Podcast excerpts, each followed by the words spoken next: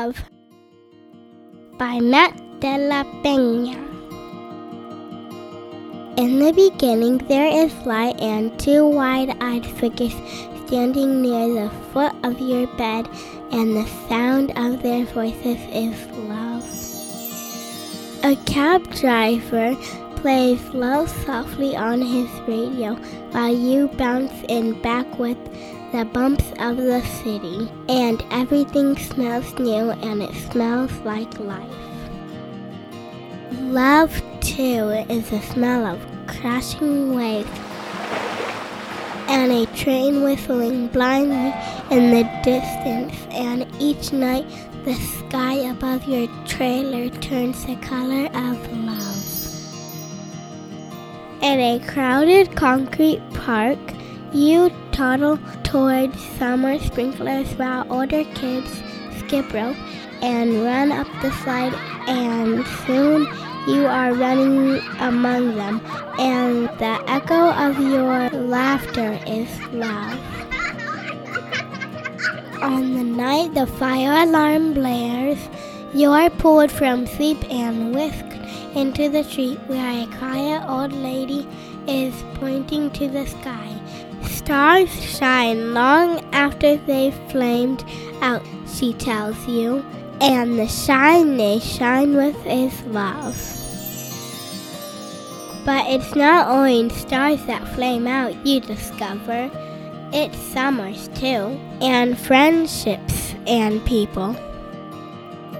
One day you find your family nervously huddled around the TV, but when you ask what happened, they answer with silence and shift between you and the screen. In your dream that night, you are searching for a love that seems lost. You open and close drawers, lift cushions, empty old toy bins, but there's nothing. You wake with a start in the arms of a loved one who bends to your ear and whispers, It's okay, it's okay, it's love.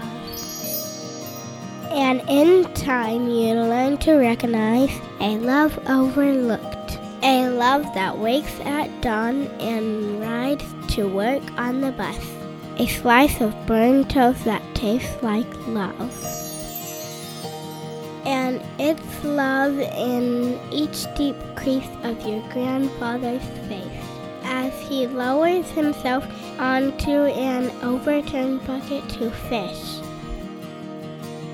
And it's love in the rustling leaves of gnarled trees lined behind the flower fields. And it's love in the made up stories your uncles tell in the backyard between wild horseshoe throws. And the man in rags outside the subway station plays love notes that lift into the sky like tiny beacons of light. And the face staring back in the bathroom mirror, this too is love. So when the time comes for you to set off on your own, heavy winds will sweep past your building and great, great clouds will congregate above. Your loved ones will stand there like puddles beneath their umbrellas, holding you tight and kissing you and wishing you luck.